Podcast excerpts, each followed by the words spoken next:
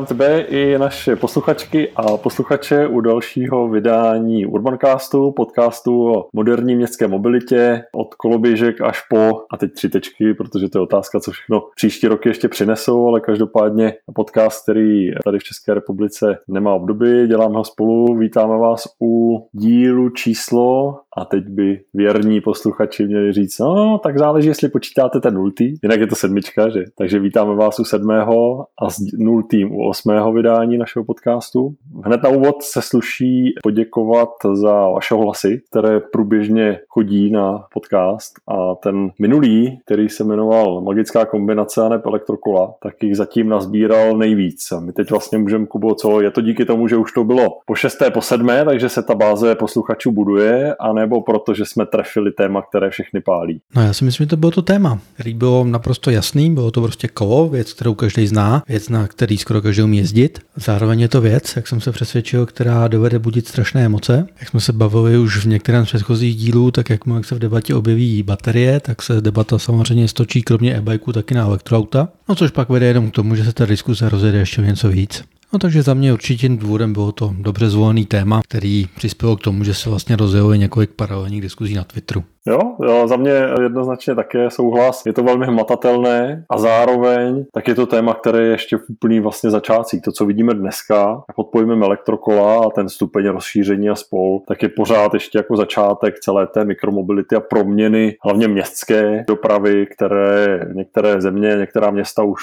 jsou dál, některá jsou pozadu, tak jak to bývá s každou inovací. Ten, kdo poslouchá náš podcast, tak ví, že tady je na dobré cestě a my se snažíme ty věci posouvat. No, ono je k čemu směřovat směřovat. Když si jenom shrneme pár čísel a mimo jiné, to je zároveň i signál, že i dnes se budeme věnovat hodně elektrokolům a jejich přínosu a jejich dopadu. Vlastně proč to má vůbec smysl? Proč má smysl tímhle směrem přemýšlet? Ti z vás, kteří nás poslouchají, jste podnikaví, proč má smysl přemýšlet, jaký biznis by kolem nich šel dál rozvinout, protože eh, ty příležitosti se rozdávají a to je to ohromná vlna, která se teprve přiřítí. Ale když si shrneme tak základní čísla, tak eh, v západní Evropě v loňském roce už eh, nějakých bezmála 5 milionů elektrokol prodaných. Jsou trhy, odkud nejsou čísla, ale bereme to, že to je to, to hlavní. Ten růst je kromě absolutních čísel to, to, to zajímavé růst podle jednotlivých trhů někde 20 až klidně 50% meziročně. Není moc trhů, které by měly takovýhle nárůst a to je to, co to dělá atraktivní, protože platí indukce a v momentě, kdy to lidé mají doma, tak to ta kola používají a postupně si vlastně sami hledají ten způsob, čemu je využít. Mně se moc líbilo teď čerstvá data z Nizozemska, které je skutečně v oblasti městské mobility a cyklodopravy napřed. To někteří rádi schazují tím, že tam to tak bylo vždycky, to už jsme si v minulých dílech taky probrali, že to tak nebylo a má smysl skutečně nechodit ke kovaříčkům, to znamená někde tady, tady k sousedům ve střední Evropě, ale má smysl jít ke kováři, ten sídlí v Amsterdamu a v okolí. Ale ta čísla, která jsou podstatná, tak zatímco jo, někdy v roce 2013 jenom 10% mužů odjezdilo svoje kilometry na elektrokole, tak v roce 2019 podle nových výzkumů už to bylo bezmála 25% a u, u žen je ten nárůst ještě výraznější. Zatímco před těmi sedmi lety to bylo nějakých 14%, 13-14%, tak dneska už je to na 30. Tendence jednoznačně nahoru, takže co z toho vyplývá? Za prvé pro ženy, a to asi není překvapení, je elektrokolo možná ještě více vítaným parťákem než pro muže, protože zkrátka pomáhá, tak jako žehlí každý kopec, tak pomáhá stírat ty nejrůznější rozdíly. A zároveň, abychom se odpoutali, to není jenom jako o fyzičce, to, to by bylo přece strašně nefér, ale je to také o tom, že ženy ta kola v zemích, kde se dá jezdit běžně na kole jako dopravním prostředku, tak to kolo taky používají na mnohem variabilnější způsoby. Ty zkrátka potřebují rozvést ty děti, potom nakoupit, ať, si, ať chceme nebo nechceme, tak tohle to dělení práce často ještě jako platí a ty ženy velmi chytře jako to dokáží kombinovat a zároveň vlastně to elektrokolo je v tom ten ohromný pomocník. Proto celá ta vlna cargo call a podobných věcí. Takže je k čemu směřovat. Ten, ten vzkaz není. Elektrokolo je pro ženy, to rozhodně ne. Obě dvě skupiny to využívají a nárůst obliby je ohromný v obou skupinách. Já si spíš myslím, že ten vzkaz je, že elektrokolo je pro všechny, že je to naprosto univerzální dopravní prostředek Ať už se bavíme o pohlaví, o věku, o fyzické kondici, o nějaké vzdálenosti, kterou ten daný člověk potřebuje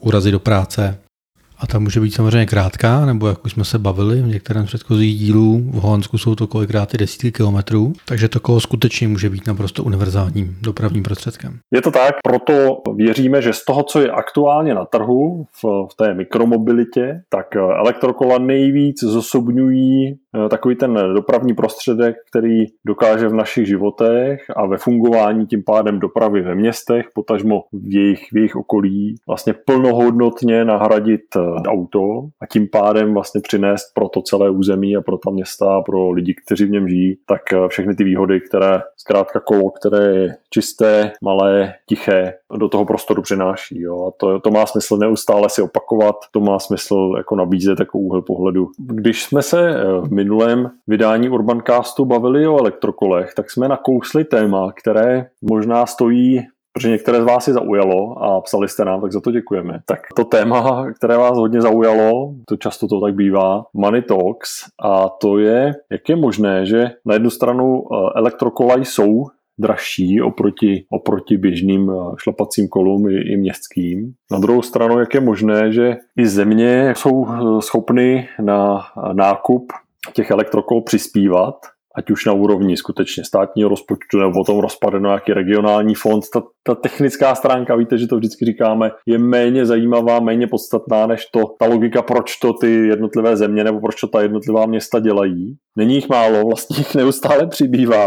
A poté, co minulý týden, teď točíme o víkendu, tak týden zpátky na ani ne webináři, to byl skutečně poměrně jako, jako důvěrný kol viceprezidenta Evropské komise France Timmermanse se starosty vybraných měst v Evropě. Byl mezi nimi České republiky bohužel nikdo. Z blízké Bratislavy byl, byl úžasný Matušvalo. Tak na tomhle tom kolu, kterou jsem měl možnost se, se připojit, tak Franz Timmermans, který je nizozemec, kromě jiného je to člověk, který garantuje celý Green Deal a kromě jiného taky člověk, který jasně jako ví, že silniční doprava generuje 70% veškerých eh, emisí, které v dopravě vznikají a pokud tímhle směrem se chce Evropa posouvat a investovat do něčeho čistějšího, udržitelnějšího a smysluplnějšího, tak se bez kol neobejde. A Franz Timmermans jednoznačně jako motivoval všechny starosty, ať tlačí i na svoje národní vlády, aby ve chvíli, kdy Evropská komise nabízí dohromady bezmála 750 miliard euro na programy obnovy po koronavirové krizi a zároveň jako investice do budoucnosti, tak aby si na národních úrovních starostové těch velkých měst skutečně to odpracovali a pojistili si a, a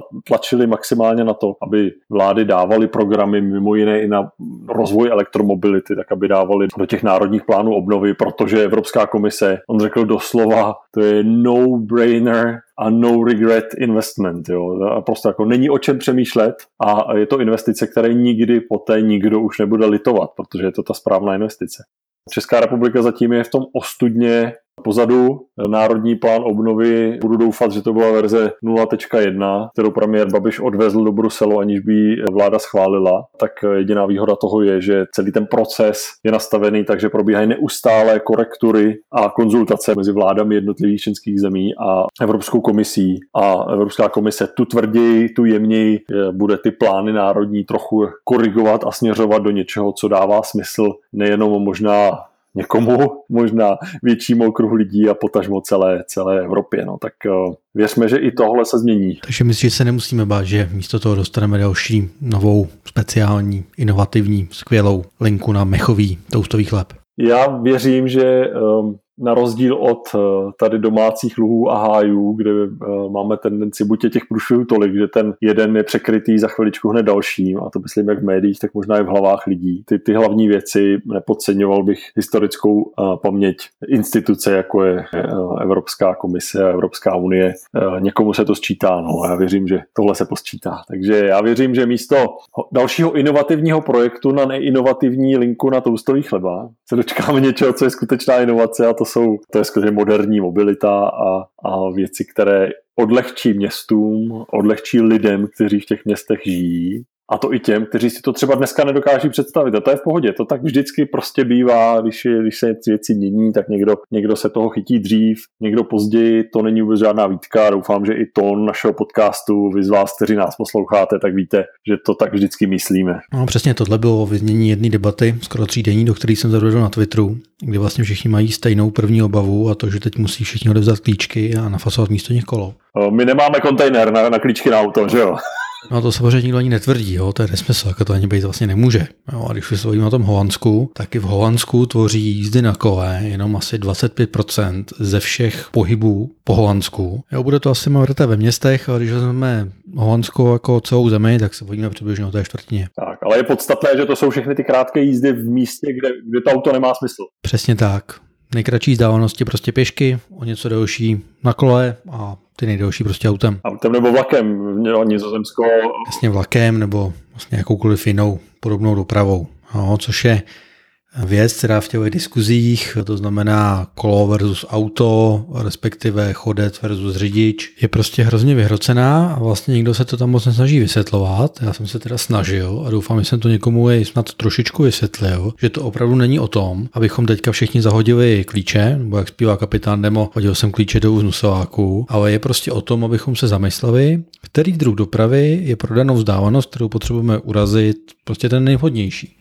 Jo, a myslím, že se ti to dařilo velmi pěkně v těch diskuzích. Já jsem to nesledoval všechny, ale myslím, že se ti to dařilo velmi pěkně s takým jako nadhledem a přátelským tónem, který uh, razíme i tady u nás, uh, u nás podcastu. Jako pootevřít, pootevřít možná mysl, pootevřít jako hlavu, aby někdo, kdo to klidně ani nepřizná, ta debaty nejsou na Twitteru, no nejsou tam místa, kde se, kde se něco jako vyhrává nebo nevyhrává, rozhodně v náš přístup k tomu tak není, ale podstatné je, že tam může snad eh, nastat nějaké zamyšlení a to, o to se snaží snažíme, ať už tady v podcastu, ať už v našem newsletteru kolem na kole, který si taky můžete, ti z vás, kteří ho ještě neodebíráte, tak si ho můžete snadno přihlásit. Odkaz je v poznámkách našeho podcastu a snažíme se to v jakékoliv komunikaci a ve všech našich aktivitách, které děláme, ať už pro partnery firmy, anebo, nebo třeba i pro nadace, tak se snažíme vždycky to vést tím způsobem, abychom jako přispívali k té proměně, která jednoznačně jako směřuje, Evropa k ní směřuje a nejenom Evropa, i svět. Mikromobilita pomáhá a znovu i to Nizozemsko, jak si zmínil,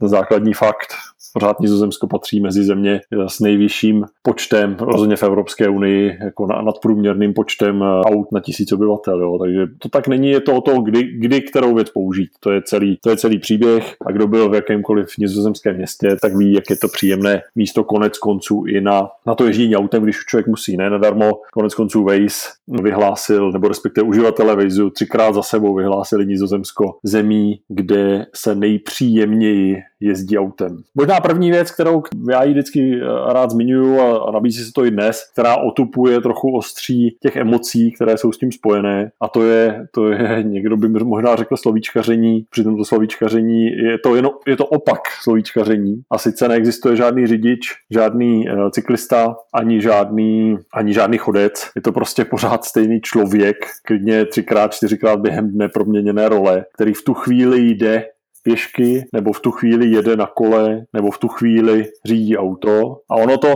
skutečně jako umožňuje trochu získat jinou perspektivu. Jo? O tom to celé je. Nejsou žádné škatulky, je to pořád stejný člověk, který, který může střídat svoje role a jakmile si tohle uvědomíme víc a víc a budeme i to svoje okolí takhle jako korigovat, tak, tak máme šanci vlastně s tím, s tím tématem něco dál dělat. Tím jsme hodně utekli eh, vlastně od toho, k čemu jsme začínali směřovat. A sice jedna z bodů, který vás v minulém podcastu zaujal, tak bylo téma peněz. A my si to jenom schrneme, jsou zkrátka naprosto standardní už dnes programy, kdy vlády, potažmo kraje, potažmo města přispívají, a teď to rozpětí je hrozně zajímavé, můžeme si tady pár příkladů ukázat, ale přispívají na nákup elektrokol, potažmo kol, ale ten, ten fokus se víc a víc přesouvá hlavně do elektrokol. Úplně nejčerstvější je, je Maďarsko, za to děkuju eh, Jakubu Dytrichovi, eh, který mi eh, tenhle ten typ poslal jenom před necelými 24 hodinami, tak za to díky. S tím, že se bych nikdy nečekal podporu, tak v Maďarsku. No, jenomže, jenomže proč, Kubo? No, proč, proč, proč bys to tam třeba nečekal? Já mám prostě Maďarsko asi nějak zafixovaný jako takovou Orbánovskou polodiktaturu, která jde spíš zpět, než někam dopředu do budoucnosti, takže jsem příjemně překvapen, že tam něco takového vůbec prošlo. Jasně. Má smysl, určitě ten tvůj pohled jako souhlasí, já z toho mývám občas husí kůži. Na druhou stranu je potřeba říct, že Budapešť, která má svého primátora z úplně opačného tábora, než je stávající, stávající maďarský eh, premiér. A... Tady koukám takový hezký zvyk ve Vyšegrádské čtyřce, že primátor je vždycky hlavní odbojář proti premiérovi. Jo, jo, jo. Funguje to tak? No tak ono to vlastně vypovídá o tom taky, eh, o té skladbě voličů, že jo, v, tom, v té metropoli. No. Ale to tady nechceme zabrou, za, možná brousit tak daleko. Ale co chci říct je tak, že za prvé Budapešť byla už při jarní koronavirové krizi. Byla úplně v té první vlně měst vedle Bogoty, vedle Milána a teprve později se připojili uh, Londýn a, a Paříž a spolu, ale Budapešť byla... Jak jsme se vlastně na začátku bavili o tom, že jedno z prvních takových měst byla albánská Tirana, takže ta inovace přicházela z takových míst, ze kterých bys tu inovaci možná úplně nečekal. Je to tak. A, a Budapešť byla první, opravdu v té první vlně, to, to se bavíme v řádu dnů rozdíl, ale kdyby to někdo počítal jako závod, tak Budapešť byla mezi prvními, které část hlavních tříd v Budapešti skutečně ve svém městě jako uzavřela pro auta, otevřela je pro lidi, kteří chodili pěšky nebo na kole a logika byla jednoznačná. Za prvé umožnit lidem, aby se po tom městě i v době nějakého lockdownu pohybovali jinak než autem, protože není nic horšího, než když máte virové onemocnění, které je poměrně přímé propojenosti s dýchacími cestami, tak dál to město zanášet jako emisemi. A, a za druhé, ta Budapešť nejenom, že tohle to udělala, ale řadu těch stezek, cyklostezek nových, poté proměnila v trvalé, jo? jak byly na jaře takové ty provizorní, takzvané pop-up bike lanes a na řadě míst dnes už o půl roku později neměli prázdniny, neměli premiéra na Krétě, odpracovali si spoustu věcí a řada těch cyklostezek je dneska proměněna v trvalé v Budapešti. Takže to je důvod, proč já třeba tu, to Maďarsko vnímám jako někoho, kdo je schopen o tom, o tom přemýšlet o té mobilitě trochu jinak. A vláda protože pravděpodobně jako vycítila, že, že to nějak jako rezonuje, tak vyhlásila eh, program, do kterého zatím v první vlně plánuje investovat 75 milionů korun, což není nic jako závratného, ale důležité je jako vždycky začít a buď um, můžete si nechat přispět polovinu uh, kupní ceny a teď záleží podle toho, co to je za, za kolo, ale je to někde, ten příspěvek může být 7 tisíc, u kola, které je do 630 tisíc korun a potom teda to tam vnímám trošičku jako už jako s úsměvem, ale potom u kola, které je za 135 tisíc korun, což jsme tady minule bavili, že to jsou přesně ty, ty extrémy, tak ale někdo si to v tom návrhu maďarského programu taky ohlídal šikovně, tak tam ten příspěvek může činit právě tu polovinu, to znamená nějakých, nějakých 60 tisíc korun, což je jako hyperatraktivní. Není to, přiznejme si, tohle ne, nebude o mobilitě ve městě, to si zkrátka někdo jenom jako chtěl pohlídat to, že nebude muset si tu karbonovou silničku nebo horské kolo jako platit celou, ale jak říkám, takové věci se bohužel dějou, ne, nezavírám nad nimi oči, spíš jenom popisuju, že že to tak běží. No. Tak Maďarsko vykročilo, ale Maďarsko vůbec není, není jediné. Jo. Mě hrozně baví Italové, ti byli zase mezi prvními na jaře je to hodně, musím říct, jako hodně a taková stříbrná nic se, se, se tady vyne, tažené i zeměmi, kde v nějakých klíčových pozicích, ať už na úrovni města, anebo i třeba ministerstva, konkrétně ministerstva dopravy nebo, nebo na Novém Zélandu ministerstvo eh, infrastruktury, tak eh, kdy tam jsou ženy. Jo, už jsme to jak několikrát oslovili, ten, ten pohled zkrátka je pro to 21. století trochu, trochu jako už posunutý a dobrým směrem. Přitom zase v Itálii by si čekal, že ti spíš zadotují novou Vespu, než by ti zadotovali nový elektrokolo. No potažmo Fiat, že jo, prostě. Země, země Aněliu a, a spol. No, ale... No, mohou by tam být i třeba Ferrari, že jo, stejně jako v Maďarsku, prostě jako za 135 tisíc. Tak, tak, ale je vidět prostě, že se ty věci jako mění. I v Itálii jsou, je fair říct, programy, které umožňují získat příspěvek na nákup elektroauta, ale, a to je to, je to podstatné, OK, zase, to, to se jako není buď a nebo, černá nebo bílá, ale už i italská vláda s tímhle zázemím automobilového průmyslu a s tou celou provázaností, tak jednoznačně už na jaře deklarovala a ministrině dopravy to předložila, ten návrh, že jednoznačně chce program na uh, dotace na nákup uh, kol, potažmo elektrokol. No a uh, ono to tak trvalo to déle, než, než se čekalo trošičku, ale ten program konečně byl uh, spuštěný, takzvaný bonus biči, jako bicykl. Jenom nevím, jestli to je úsměvné nebo ne. No, ten zájem v prvních dnech byl tak ohromný, že ta stránka, přes kterou se ta registrace do toho celého systému a ta, ta žádost i zpětně bylo, je možné podávat na nákupy od, od toho dubna, nebo kdy to vláda poprvé vyhlásila jako záměr, tak, eh, tak ta stránka několikrát spadla. Jo, nevím, jestli, jestli to bylo jenom, že by byla stránka špatně udělaná a já osobně si myslím, že to může být kombinace obou věcí, ale to podstatné je, že ten zájem je ohromný. Může tam být až 500 euro příspěvek na, na pořízení kola a to při standardním nějakém elektrokole do města ceny je 1500 euro, tak je to jako krásný příspěvek, který zase se tomu, tomu městu, potažmo té zemi jako velmi rychle vrátí. Tak jenom teda překvapilo, nebo možná i pobavilo to, že oni to vlastně jeden vyhlásili a za dva dny šli pro do lockdownu. No, to je... Takže na to neměli moc času a přišlo mi to tak trochu jako italský provedení.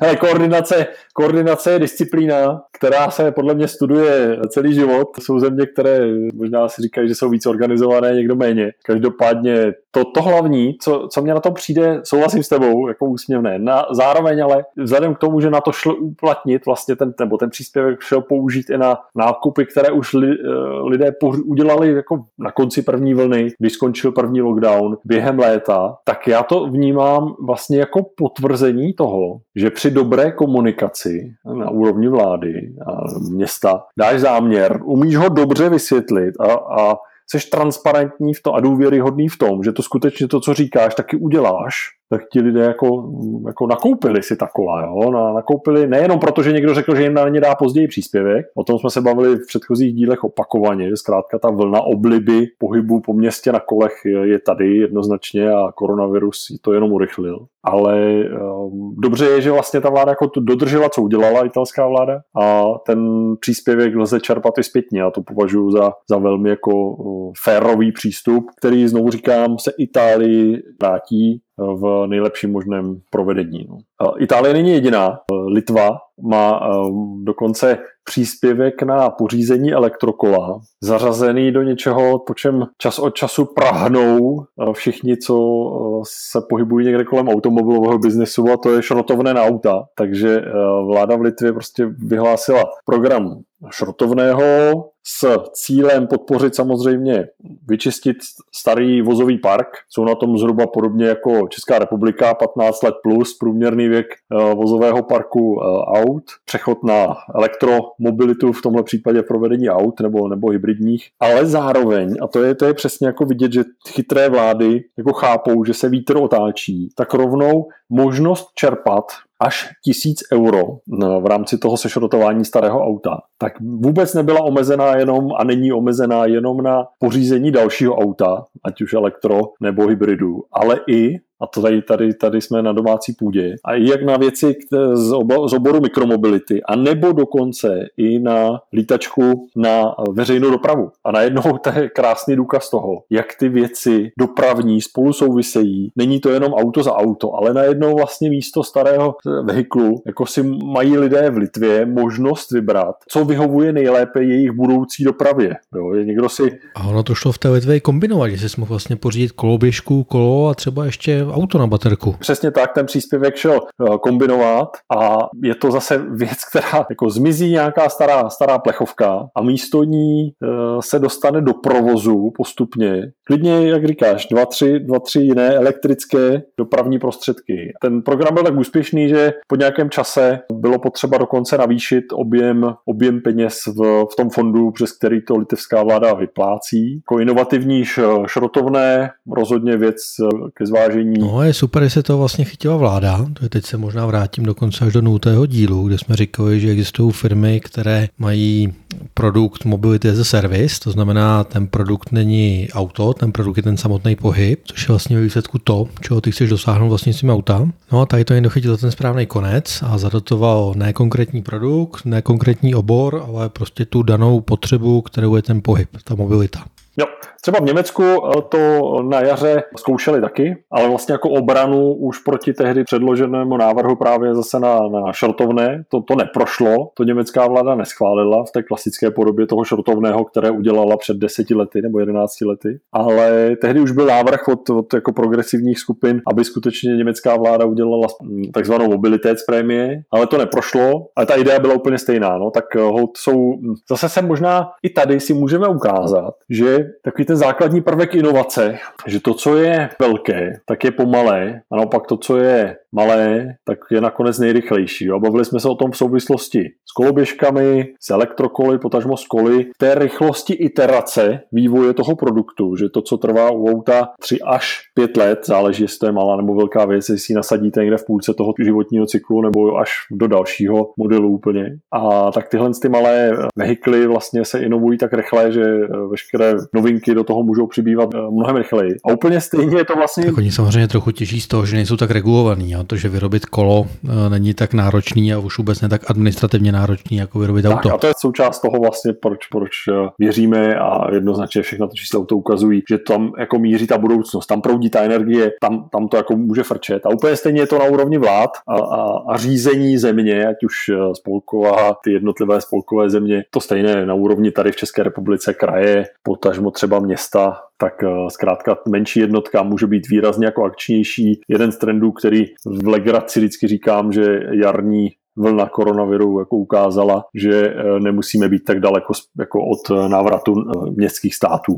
To těžiště kompetencí a i té moci se, se jako přesouvá. No. Ale e, zabrousili jsme daleko, daleko od litevského krásného programu šrotovného, které vlastně dává jako prémii na mobilitu, příklad následování hodnej. No a tím ale zdaleka jako program na podporu pořízení elektrokol zdaleka jako v Evropě nekončí. Jo.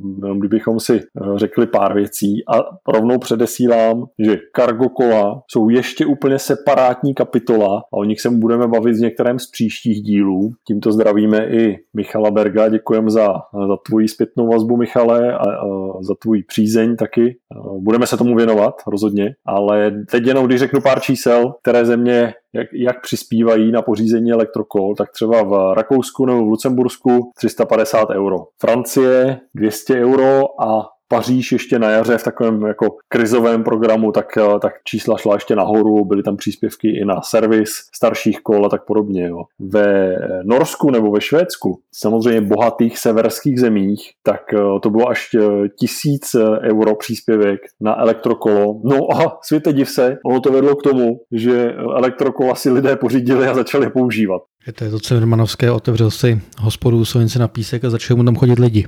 Takže když potom máš k tomu třeba tak progresivní radnici jako v Oslu, kterém zároveň, jako říká, my chceme centrum města mít pro lidi, nikoli pro auta, takže celý ten prostor je uzavřený už dneska pro auta. Postupně se to rozšiřuje a všichni jsou spokojení, protože ten dopravní prostředek, který jim umožní tím centrem komfortně jako se přepravovat, už doma mají, to je to elektrokolo a zároveň se všichni radují, že mají ty tižší ulice, klidnější ulice, e, ulice bez aut, kde, kde prostě někdo by řešil, jestli tam teda se mu tam vejde ta cyklostezka nebo nevejde cyklostezka. Cyklostezka stezka vlastně žádná na tom nevznikla, konkrétně v centru Osla, protože se proměnily všechny ty ulice v jednu velkou cyklostezku a pěší zónu. No, i, ta, I tak to zkrátka se v moderních a moderně řízených městech eh, podporuje rozvoj mikromobility a rozvoj pohybu. No to je prostě jako je ten klasický problém slepice a vejce, proč lidi nejezdí na kole, no, tak buď to proto, že nemají kolo, anebo možná spíš, protože tam to není vhodná infrastruktura. Myslím, že to byla jedna z věcí, co ti taky někdo tam se snažil jako uh, nadhodit, že? V té, v té twitterové diskuzi, kterou jsme tu už zmínili.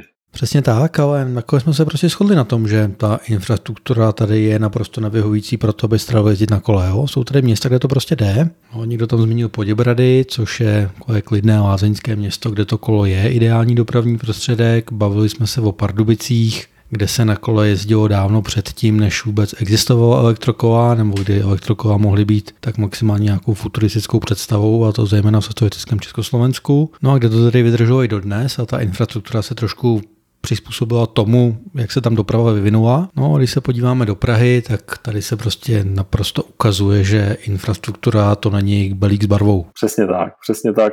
Proto já, když, když se jako bavím s, s lidmi, ať už třeba jako na městské úrovni, se starosty a to, často i, i cítím takové, no my bychom i rádi, ale nám se to sem nevejde. A já vždycky říkám, to je přesně proto, proč jako se necháte utopit normami, papíry, legislativou a, a schází, udělejte ještě krok dva zpátky a skutečně jako ten nadhled si dejte. Jako co potřebujete, ten prostor je tady pořád stejný, bude zdi baráku ke zdi baráku. Jenom vlastně pojďte jako řešit, o co vám jde, aby se na té ulici odehrávalo. Čtenáři našeho newsletteru kolem na kole to znají, infografika kodaňského studia Copenhagenize, eh, kterému tímto znovu jako děkuju, že jsme se domluvili a máme tu infografiku přeloženou i díky tobě, Kube, do češtiny graficky krásně udělanou. Eh, najdete ji v každém vydání newsletteru a ji považuji za naprosto elementární. A ta říká to, co tady několikrát zaznělo, a sice nejde přece o to, jako v minulosti jsme se ptali, kolik aut dokážeme tou ulicí prohnat.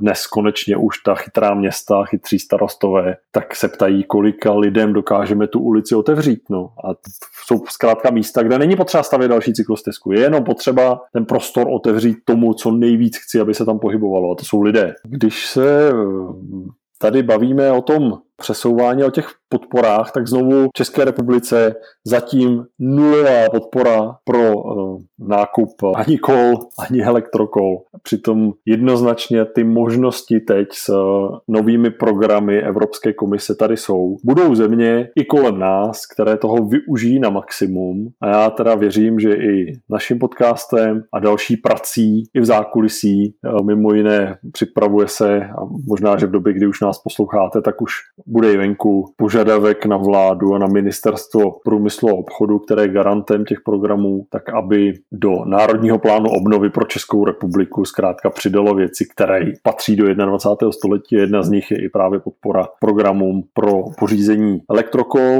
Jsou země, které samozřejmě na to, neplatí, to, na to není potřeba čerpat vůbec jako evropské programy. Jo, to je jenom o třeba o prozíravosti jako ministerstva financí uznávám, kde nic není, ani, ani Brno nebere. Ale jsou země, které mají takové daňové režimy, které zkrátka jenom rovnají lať a ve chvíli, kdy lze mít služební auto, na které mimochodem jenom 8 těch největších evropských zemí vydává ročně ve skryté podpoře 32 miliard euro každý rok. Odpisy plus daňové zvýhodnění, tak zase jsou země, které jako řekly, ale to, to vlastně jako nejde takhle úplně jako odrbávat ty lidi, kteří nechtějí a nebo nemají služební auto, ale přesto se někde chtějí přesouvat. A jsou země zkrátka, kde, kde služební kolo není žádný uh, žert z měsíčníku, sorry, ale je to naprosto jako standardní záležitost. Jenom v Německu, už jsme to tady myslím zmínili, jich dnes jezdí 1,6 milionů, respektive 1,6 milionů lidí dneska používají elektrokola, která eh, jim jako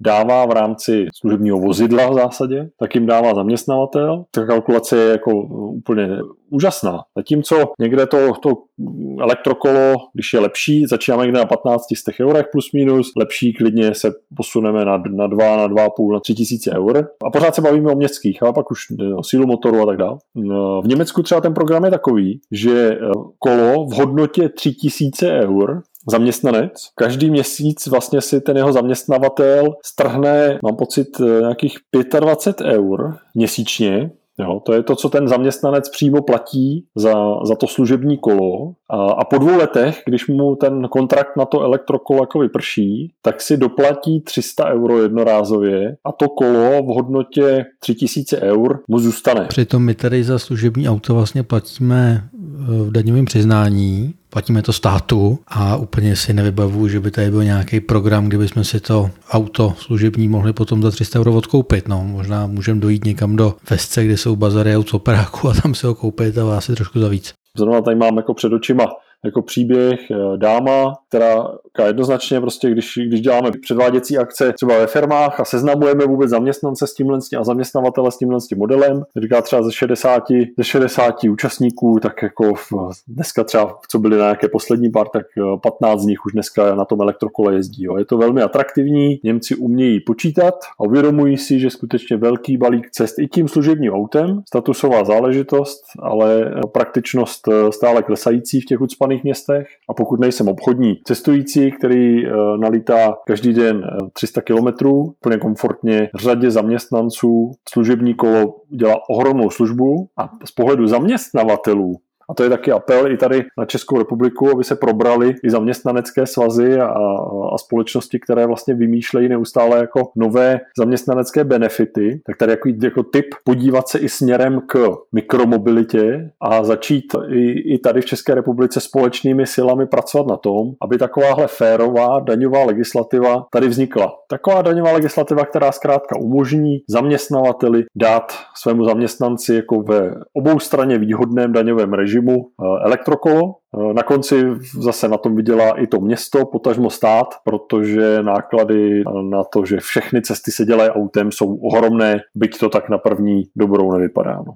Tak ono ve městech to těm firmám může dávat jako super smysl, protože jednak to kolo může být rychlejší, anebo třeba autem ujedeš kilometr a potom stejně půl kilometru jdeš pěšky, protože nikde blíž nebo parkovací místo. Takže prostě šetříš čas. No a dokonce už i v České republice existují firmy, u kterých si můžeš vlastně na operák nalízovat eh, kolo, víceméně jakýkoliv, ať už obyčejný nebo elektro. A samozřejmě tyhle firmy nabízejí i služby pro firmy a dovedu si představit, že u takových dílů prostě lze dohodnout nějaké flítové ceny, stejně jako u aut, nebo cen za volání a mobilní internet. Ano, jasně. Ceníková cena není ceníková cena, když jsi velký hráč.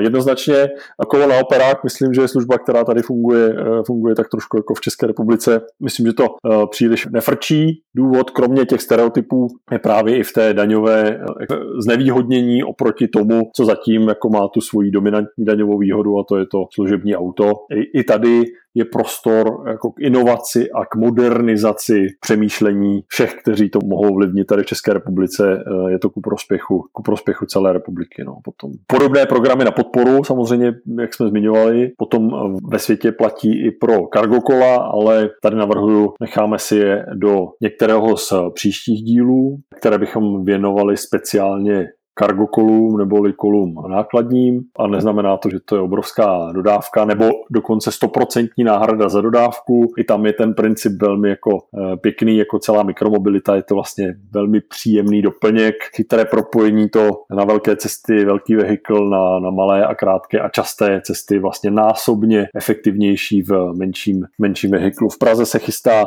otevření mikrodepa vlastně v centru Prahy, odkud budou už všechny velké dopravní dopravní společnosti zásobovat střed Prahy právě na kargokolech, takže to bude jednoznačně také téma některého z příštích vydání našeho podcastu. No, zůstaňme možná ještě v tomhle díle a zůstaňme u těch podpor, ale skočme do Ameriky. Jednoznačně. Děkuji za tu, za tu přihrávku. Málem bych na to zapomněl, ale s tebou se mi to nemůže nikdy stát. Politika stranou. Spojené státy získali o tomhle víkendu prezidenta, který ve své volební kampani naprosto otevřeně a napřímo pojmenoval doslovně mikromobilitu jako jeden z klíčů k budoucnosti dopravy i v Americe. No, je to, bylo to opravdu jako průlom volební kampani. Joe Biden, má to i ve svém videu, dáme odkaz do, do poznámek tohohle z toho podcastu, kdo budete chtít, čas 2.20, to si pamatujte, tak jednoznačně říká, budeme investovat, pokud vyhrajeme volby prezidentské, budeme investovat do mikromobility, budeme investovat do infrastruktury pro mikromobilitu. Je to budoucnost pro města, je to zároveň budoucnost i pro pracovní trh. I díky tomu vznikne eh, spousta dalších eh, pracovních míst míst a je to příležitost, jak zároveň naše města mít čistší, tiší, lepší místa k žití. No, tak taky do Ameriky tahle vlna dorazila tím, že Joe Biden zvítězil v prezidentských volbách, tak skutečně Amerika získala prezidenta, který ne ex post, ale už dopředu tohle téma skutečně měl jako součást své předvolební kampaně. Tak je něco, co eh, jsme dneska ještě eh, chtěli oslovit a zatím jsme to neudělali. Já mám pocit, že probrali jsme rozhodně eh, pokračování elektrokol. Odpověděli jsme na otázky. Už vím, Michal Berg měl dobrou otázku, kterou myslím, že dneska ještě můžeme přidat, a, nebo odpověď na ní. A sice v minulém Urbancastu přišla řeč i na společnost Bond Mobility, která není pobočkou Jamesa Bonda, ale je to, je to švýcarská společnost provozující bike sharing právě s takzvanými rychlými elektrokoly neboli S-pedeleky, přičemž S je pro speed, takže speed pedelek, rychlost až 45 km hodině a Michal se ptal, a možná i řada dalších z vás, se ptal, jak je to vlastně legislativně. Tak jsou země, kde skutečně tato kategorie je v národní legislativě a, a lze je tam provozovat. Je tato kategorie také normálně standardní součástí evropské legislativy a používání SPD leků má několik odlišností oproti běžným elektrokolům. Jsou tak tři, čtyři hlavní. Ta první je skutečně rychlost do 45 km, takže tam je povinná vždycky eh, helma. Civilizované země žádnou helmu na kolo nevyžadují, protože dělají prostředí pro pohyb lidí na kole tak bezpečným, že tam helma nepatří. Tak samozřejmě, když někde skáčete po lese, tak si tu helmu prosím vás vemte, jo. tam máte místo aut stromy. Nicméně možná vás to jako překvapí, ale pro standardní ježdění ta třeba opravdu není potřeba. Samozřejmě pokud si pod standardním ježděním představíme nějakou jízdu po městě, které je přizpůsobené tomu, aby se tam cyklista cítil bezpečně a nehrozilo mu tam, že ho každých 100 metrů srazí auto. Jo, takže to znamená, že jdete vlastně v klidu po nějakém hladkém asfaltu, bezpečně, po městě, bez aut a tím jsou vlastně vyeliminována jako skoro všechna rizika, která vám při takové jízdě můžou hrozit. Tak, tak je, to, je to tak. Funguje e, nepřímá uměra. Země, které mají striktní požadavky na používání cyklohelmy, mají extrémně nízký podíl cyklodopravy na celkové, celkové dopravě v té dané zemi. Je to takový jeden z oblíbených triků autoloby za ty desítky let. I tady se ten vítr otáčí zase jsou na to výzkumy, je to vidět. Celé Nizozemsko je v tomhle tom jako živá laboratoř, takže kdo, kdo nevěří, ať tam běží. Funguje logika takzvaných velkých čísel, takže když eh, čím víc lidí jezdí na kole, tím je ten prostor pro lidi na kole bezpečnější. Ale zpátky k tomu, no, o čem jsme se bavili, a sice SPDLek, takže 45 km, takže helma je povinnou součástí. Potom povinnou součástí toho kola je normálně registrační značka, Ono to má normálně kategorii v evropské legislativě L1E, takzvaná ti, kdo by se s tím chtěli prohrabávat, tak, tak elektrokola, tahle ta kategorie. A je tam povinná malá taková registrační značka. Můžeme když tak do, do poznámek našeho podcastu můžeme přidat i fotku Bonda ze zadu. A potom ta podmínka je tam také eh, samozřejmě řidičský průkaz, alespoň na tu nejmenší motocyklovou kategorii. Přiznám se, že už ani nevím, jak se tady tomu eh, v Česku říká, ale je to takové ta, skutečně ta 50, ta ta, ta babeta a pionýr. No tak to bude to základní Ačko, který můžeš mít už od 15 let v České republice. Tak, tak, takže to, takže to je potřeba. A samozřejmě eh, v případě bond mobility, to znamená sdílených kol, tak je právě podmínkou registrace do toho bike sharingu elektrického, tohoto rychlého, tak je právě i předložení, ověření toho řidičského průkazu a potom v momentě, kdy tohle proběhne, tak, eh, tak uživatel může jezdit na tomhle tom rychlém SPD leku. V České republice tahle kategorie jako zatím není extrémně specifikovaná. Eh, probíhá tady snaha to jako ukotvit, ale v zásadě zatím to jako neběží. Jediná věc, která tady extrémně běží, tak je zase BESIP, což je organizace spadající pod ministerstvo dopravy. E, myslím, že zapomíná na to, že to slovíčko doprava neznamená autodoprava, ale že to je doprava, takže to je všecko od, od skutečně koloběžek až po letadla a Besip velmi intenzivně jede pravidelně jako vždycky kampaň za prvé za cyklohelmy a za druhé kampaň proti elektrokolům. Dělají to vždycky takovým jako potutelným, křivě formulovanými větami a podobně. Ten trend stejně nepřeperou, to je na tomto jako úsměvné. Lidé si tu elektromobilitu jako oblibují a jsou země, které to jednoznačně už podporují, tak já věřím, že i tady zavane nový vítr a i eh, Besip pochopí, že pokud má svůj hlavní cíl, takzvanou Vision Zero, nebo neboli snížit počet úmrtí v dopravě co nejblíž k nule, takže cesta není k tomu odrazovat a kriminalizovat ty, kteří jsou nejméně nebezpeční, ale naopak je co nejlépe chránit. Ale chránit je ne tím, že je donutím obalit se do, do pancíře, ale naopak ty všechny ostatní dopravní prostředky, které jsou tím zdrojem nebezpečí, tak je buď odsloním, vykážu je do, na ulici a vytvořím pro ty ostatní oddělenou cyklostezku, bezpečné, široké chodníky a tak dál.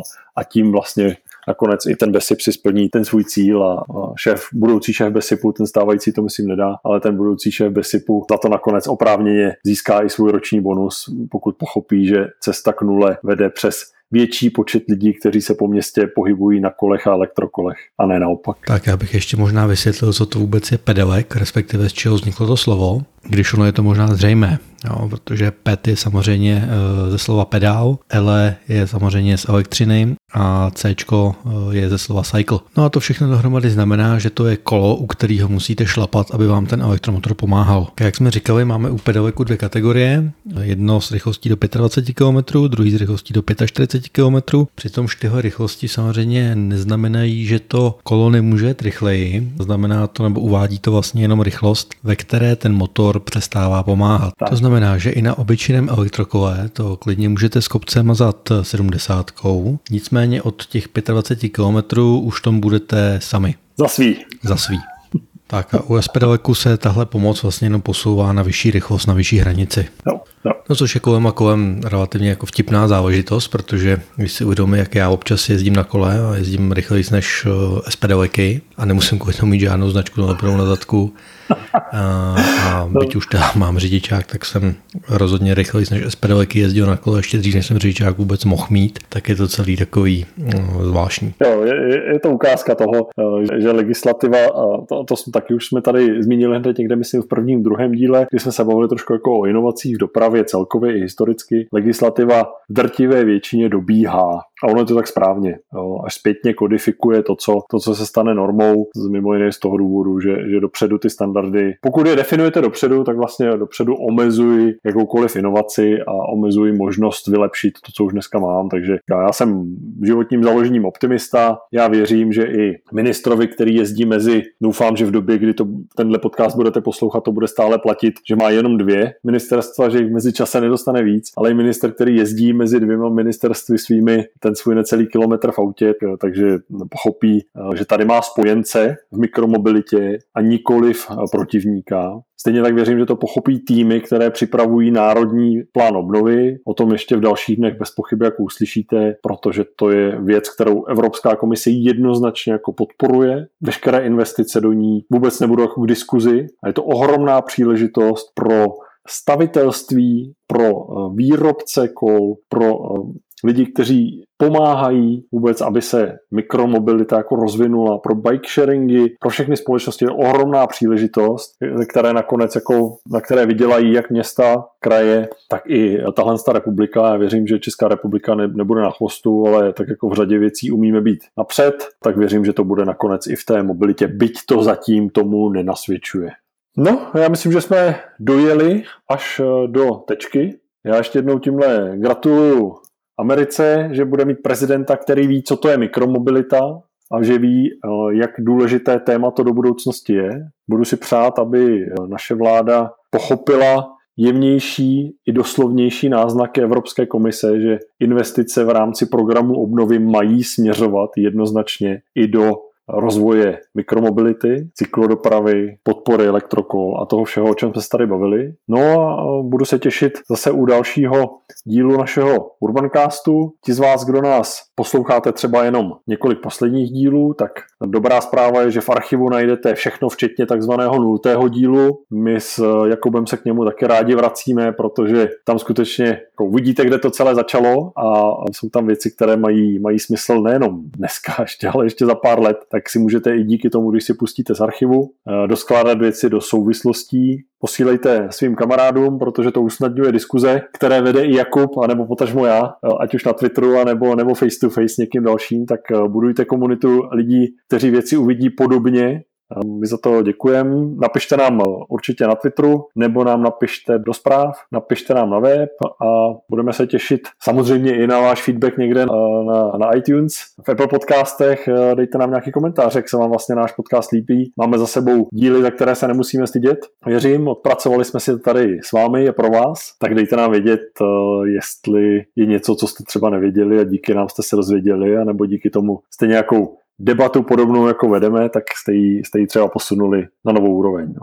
Já myslím, že na tečce. Tak já bych do té tečky nějak zasumíroval naše naděje, takže pokud se tvoje naděje upíná na to, že ministerstvo dopravy pne svůj fokus tím správným směrem, tak eh, moje naděje se upírají k tomu, že se nám to podaří všechno nějak eh, rozumně zdigitalizovat a digitálně uhendlovat protože si právě u ministerstva dopravy samozřejmě nemůžu nespomenout na poslední velkou snahu o digitalizaci něčeho, což byl e-shop na prodej dálničních zámek za několik set milionů, který nakonec eh, díky bohu zbušilo z 80% z nějakové společenství dobrovolníků. Takže mě nezbývá než doufat, že to nějak podobně nebude i fungovat s případnou podporou. Jo, taky uvidíme, jestli zaprvé... pokud jestli... nějaká podpora vůbec přijde, jo. takže se ten problém vyřeší prostě tím, že žádná podpora nebude a problém tak vůbec nevznikne. Přesně, krok číslo jedna, dejme, kolik času dáme, dáme téhle vládě na to, aby spustila program na podporu eh, pořízení elektrokol. Krok číslo dva, kolik eh, času potrvá, než vznikne smysluplný systém, přes který se tohle, tahle celá podpora bude jako administrovat. No a třetí sázka samozřejmě pro nás eh, aktivní i pasivní hackery, tak jak dlouho potrvá, než v téhle republice, která má mimo jiné jako nejvíc kol na, na hlavu tady široko daleko ve střední Evropě, ale má naprosto mizernou infrastrukturu, tak jak dlouho potrvá, než tenhle systém někdo z legrace, anebo možná z toho extrémního zájmu nákup elektrokol, tak než ho někdo schodí. No, tak uh, já myslím, že ten, kdo nás poslouchá tady Urban Cast, tak se to rozvíjí. Tak a my si rozvíme, která vláda to bude a já si troufám odhadovat, že to určitě nebude tady ta a upřímně doufám, že to nebude ani nějaká podobná v podobném složení a prostě doufám, že to bude nějaká úplně jiná vláda. Jo, souhlas. Já doufám, že to bude, že to bude dřív eh, ten program a souhlasím s tebou, že, že doufám, že další parta eh, tuhle zemi posune, posune dál. No.